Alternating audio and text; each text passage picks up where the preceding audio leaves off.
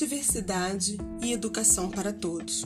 Esse é o tema que nós vamos estar trabalhando nesse momento em psicologia da educação.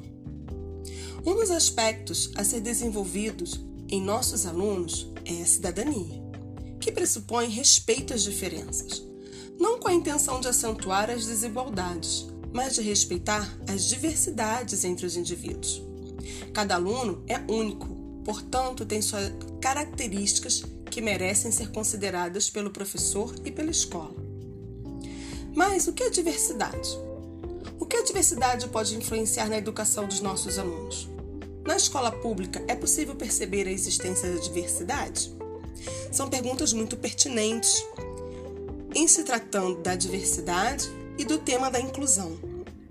Quando falamos de inclusão, pensamos nos deficientes, nos deficientes auditivos, nos deficientes visuais, nos deficientes físicos, nos transtornos do neurodesenvolvimento e outras coisas.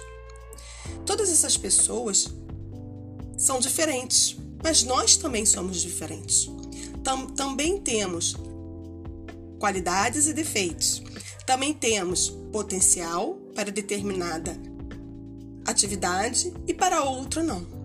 A diversidade, ela é heterogênea. Ela não é só homogênea. Não só existe um tipo de aluno correto ou um tipo de forma de se, de se fazer. Não existe somente um tipo de forma de aprender, existem vários tipos de formas de aprender. E a gente, ao longo da disciplina Psicologia da Educação, o quanto que nós, o quanto que esta disciplina pode contribuir nessas questões sobre diversidade. Você já pensou sobre isso?